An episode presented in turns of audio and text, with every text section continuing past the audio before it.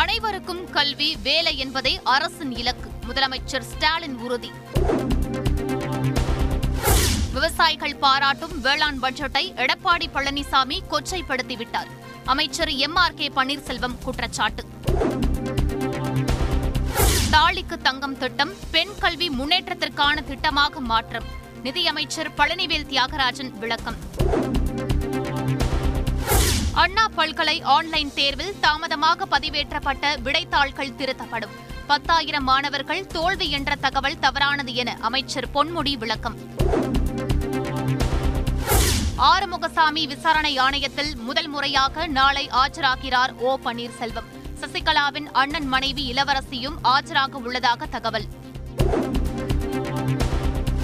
நீர்வளத்துறை திட்டப்பணிகள் குறித்து அமைச்சர் துரைமுருகன் ஆய்வு. காவிரி தொழில்நுட்ப குழு தலைவர் உள்ளிட்ட உயரதிகாரிகள் பங்கேற்பு. கரோனா நான்காம் அலை பரவ வாய்ப்பு. தடுப்பூசி அவசியம் என்கிறார் அமைச்சர் மா. சுப்பிரமணியன். வாக்கு வித்தியாசம் அதிகமாக உள்ளதாக பாக்யராஜ் அணி புகார். வாக்கு எண்ணிக்கையில் குற்றச்சாட்டு இருந்தால் நீதிபதியிடம் கூறுங்கள் என மனோபாலா அதிரடி. நடிகர் சங்க தேர்தலில் வெற்றி பெற்றவர்களுக்கு சரத்குமார் வாழ்த்து. வெற்றி தோல்வி சகஜம் எனவும் கருத்து.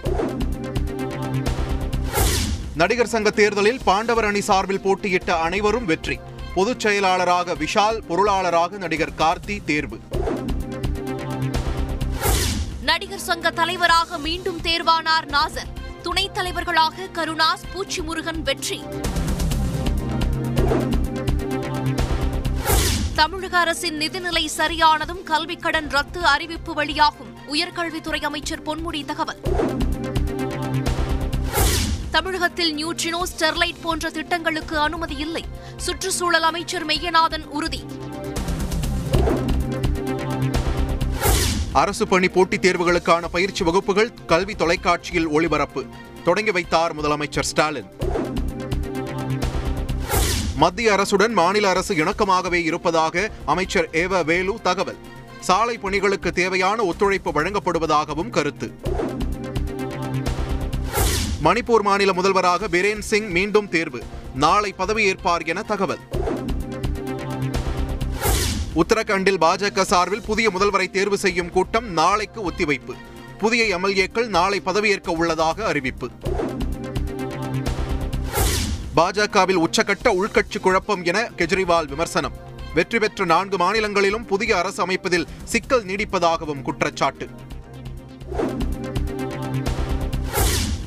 கர்நாடக உயர்நீதிமன்ற நீதிபதிகளுக்கு மிரட்டல் விடும் வகையில் பேசிய வழக்கு தமிழ்நாடு தௌஹீத் ஜமாத் அமைப்பை சேர்ந்தவர் கைது.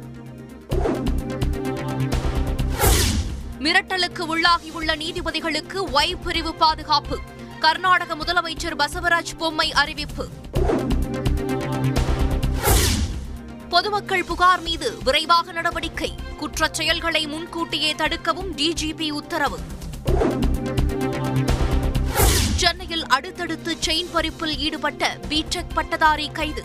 ஆனழகன் போட்டியில் தங்கம் வென்றவர் கடன் சுமையால் திருடனாக மாறிய பரிதாபம். வங்கக்கடல் பகுதியில் நிலவும் காற்றழுத்த தாழ்வு மண்டலம் புயலாக வலுப்பெற வாய்ப்பு. சென்னை வானிலை ஆய்வு மையம் தகவல்.